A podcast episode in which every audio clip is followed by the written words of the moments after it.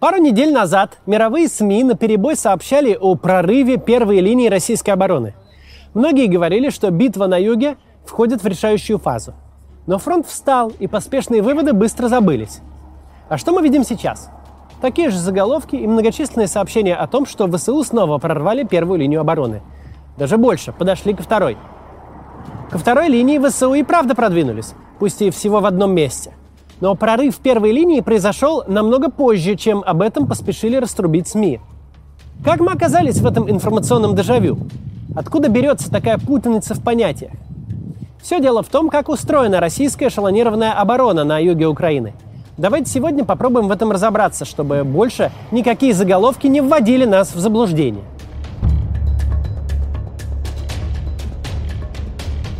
Речь пойдет о так называемой линии Суровикина – комплексе всех российских оборонительных сооружений на юге Украины. Вообще сейчас уже на всем протяжении фронта по обе его стороны полным-полно оборонительных линий. Они есть даже в Белгородской области. Но линия Суровикина имеет особое значение. Она прикрывает один из ключевых и самых опасных для российских войск участков фронта – сухопутный коридор в Крым – если бы ВСУ прорвались к Азовскому морю, например, у Мелитополя, то российская группировка в Украине оказалась бы разрезана надвое, и российские войска пришлось бы рано или поздно эвакуировать в Крым. Российское командование заранее просчитало такой сценарий боевых действий и предприняло меры, чтобы его не допустить. Так была построена самая мощная сеть оборонительных сооружений на всем фронте. Она растянулась от берега Днепра до Донбасса – и прикрывает вообще все пути продвижения от Южного фронта в сторону Азовского побережья к Мелитополю, Бердянску и Мариуполю. При этом линия Суровикина не какая-то условная траншея. Едва ли не важнейшим элементом этой оборонительной системы выступают минные поля. Именно они стали фундаментальной проблемой, так долго сдерживавшей наступление ВСУ. А за полями идут линии обороны, цепочки противотанковых рвов и пирамидок, через которые бронированной технике не прорваться с наскока. Чтобы такие оборонительные сооружения преодолел, допустим, танк, сначала нужно выбить оттуда пехоту противника, и сделать это может только пехота наступающей стороны. Потом придется разрыть траншею или, наоборот, сделать э, через нее насыпь или соорудить что-то типа моста для проезда бронетехники – за противотанковыми рвами установлены цепи так называемых зубов дракона. Это сплошные ряды бетонных пирамидок высотой с половину человеческого роста. Преодолеть их не может ни гусеничная, ни колесная техника. И сходу такие пирамидки тем же танком не разбить. В идеале пирамидка просто переворачивается и попадает под днище танка, после чего он может или перевернуться, или потерять гусеницы. Сказать, что эти рвы и зубы дракона лишают бронетехнику маневренности, значит сильно преуменьшить проблемы наступающей стороны. Ведь если направить технику на эти преграды, она замедлится и станет легкой мишенью для ударных дронов, артиллерии и противотанковых ракет, которые наводят и используют пехота противника. Она, в свою очередь, сидит еще дальше, в сети окопов. В окопах вырыты блиндажи, глубокие землянки, укрытые бетоном. Там пехотинцы пересиживают самые мощные обстрелы, спят и отдыхают. При этом расстояние между траншеями, пирамидками и окопами сотни метров. Вот как видно на этой фотографии. Здесь различимы рвы, зубы дракона и пехотные окопы. Так устроен первый эшелон линии Суровикина. Его страхует очередная полоса минных полей и второй эшелон, аналогичный, с рядами таких же заграждений. Он расположен в тылу, где-то в 7-20 километрах южнее – Правда, он, возможно, не такой мощный.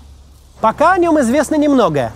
Например, что он значительно короче первого эшелона, что он полностью перекрывает дорогу на Мелитополь и Бердянск, но не полностью на путь южнее Веремеевского выступа.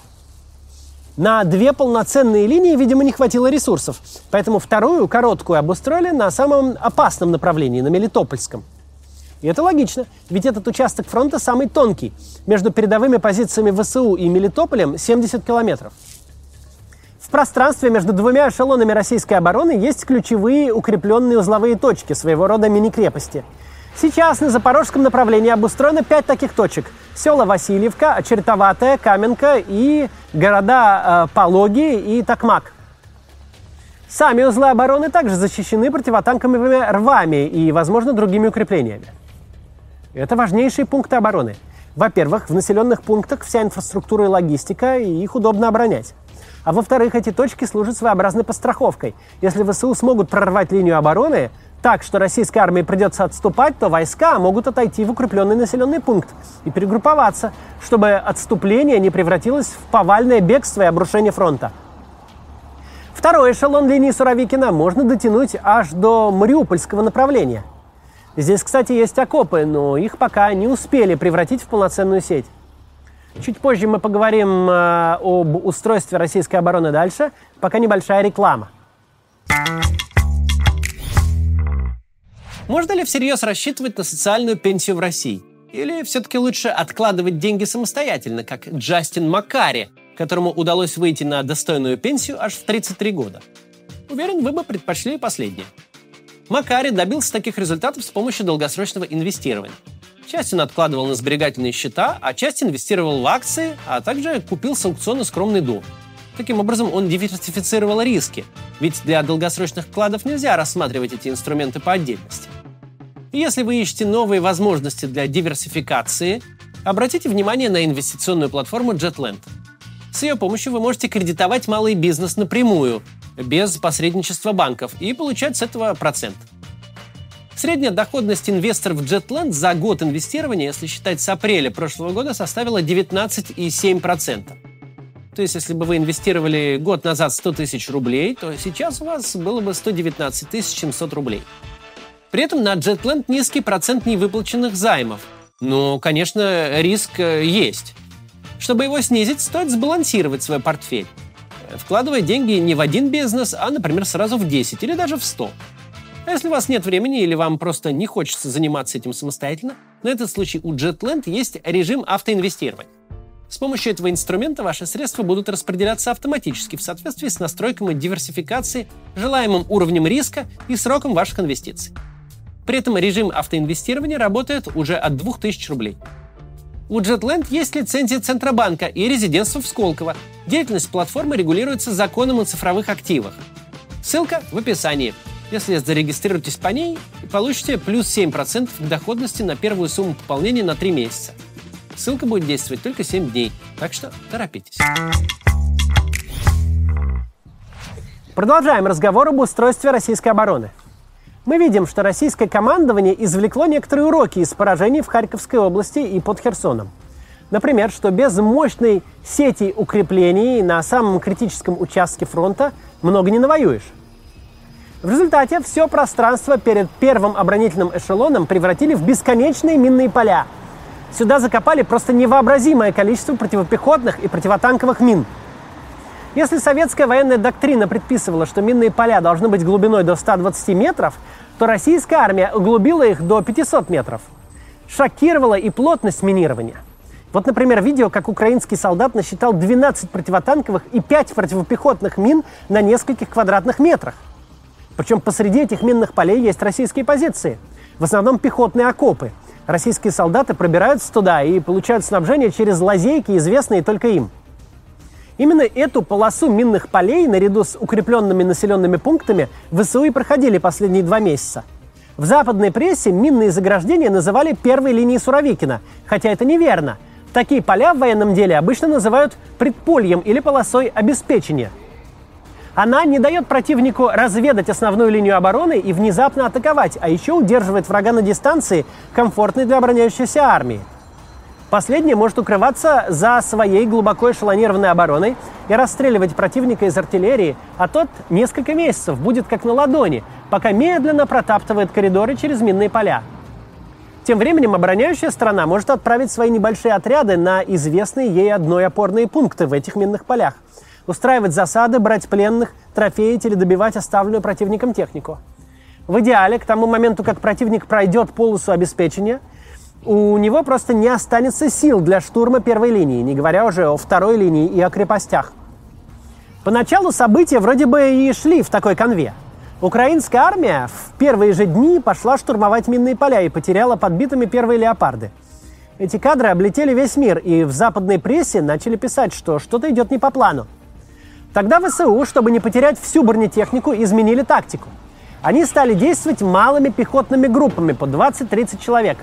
Разминировали поля ночами, перестреливались с российскими пехотинцами, которые держали позиции на опорных пунктах в минных полях. штурмовали узлы обороны, вроде того же села Работино, с домами, улицами и подвалами. На то, чтобы выбить оттуда противника, уходили целые недели. Такие бои отправлялось несколько бронемашин, чтобы поддержать продвижение отряда ВСУ или прекратить его отход. Не нужно забывать про артиллерию и контрбатарейную борьбу. Чтобы поддерживать продвижение пехотных групп, Украина собрала на юге серьезные силы. Всевозможные виды артиллерии – гаубицы, самоходные артиллерийские установки, реактивные системы залпового огня, и советские, и химарсы – и буквально заливает российские позиции огнем. У украинских артиллеристов несколько приоритетных целей. Во-первых, конечно, российская артиллерия. Во-вторых, системы ПВО и радиоэлектронной борьбы, которые мешают украинской авиации и дронам атаковать российские позиции. Зачистка фронта от РЭБ и ПВО позволила ВСУ лучше вести разведку, а следовательно, находить и уничтожать новые цели. В итоге украинские пехотные группы могут дальше заходить в минные поля и чаще привлекать бронетехнику.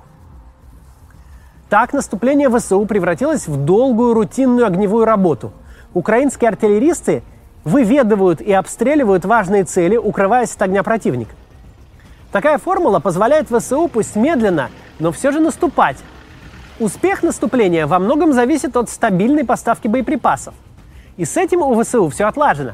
Сейчас, согласно карте пожаров от издания «Экономист», украинская армия обстреливает позиции противника в разы мощнее – горит буквально весь сухопутный коридор в Крым.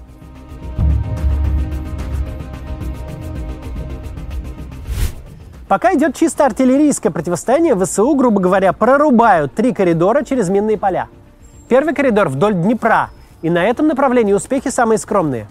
За два месяца ВСУ здесь вошли только в два села – Лобковое и Пятихатки.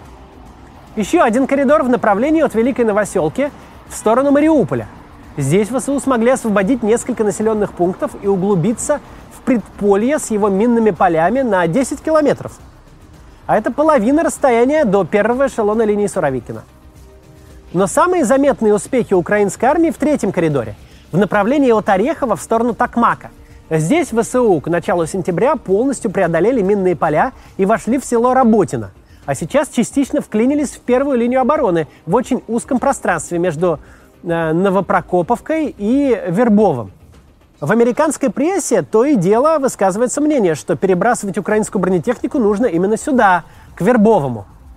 Но командование ВСУ не спешит этого делать и продолжает медленную артиллерийскую войну. Дело в том, что концентрация российских войск и огневых систем на этой территории все еще очень высока. И не исключено, что украинские стратегические резервы, которые готовятся для прорыва, будут перебиты, как только войдут в этот узкий коридор. Более того, в зоне украинского прорыва находятся две важные укрепленные узловые точки российской армии – Очеретовата и Токмак. Взять их будет непросто, но возможно, максимально растянув российскую оборону. тут возможны два варианта действий. Либо расширить имеющийся коридор, либо до конца прорубить остальные два – Александр Штупун, спикер оперативно-стратегической группы войск Таврия, которая продвигается в сторону Такмака, сообщил, что прорыв первой линии российской обороны все-таки позволит Украине ввести в бой бронетехнику и начать маневренную войну. По его словам, перед вторым эшелоном линии Суровикина гораздо меньше минных полей. А командующий войсками Таврия генерал Александр Тарнавский – дал интервью, в котором предположил, что штурм первого и второго эшелона линии Суровикина пойдет быстрее, чем продвижение ВСУ через минные поля. По словам Тарнавского, российское командование вложило до 60% всех ресурсов именно в построение минных полей. А на два эшелона самой линии Суровикина ушли по 20% остальных средств и времени.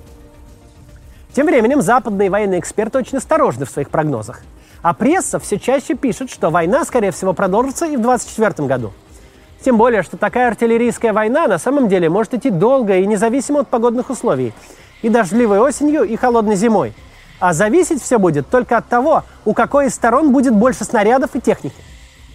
Мы уже говорили, что война перешла в ту стадию, когда переломить ход событий практически невозможно, а для прекращения огня необходима политическая воля. И пока мы ее, к сожалению, не видим.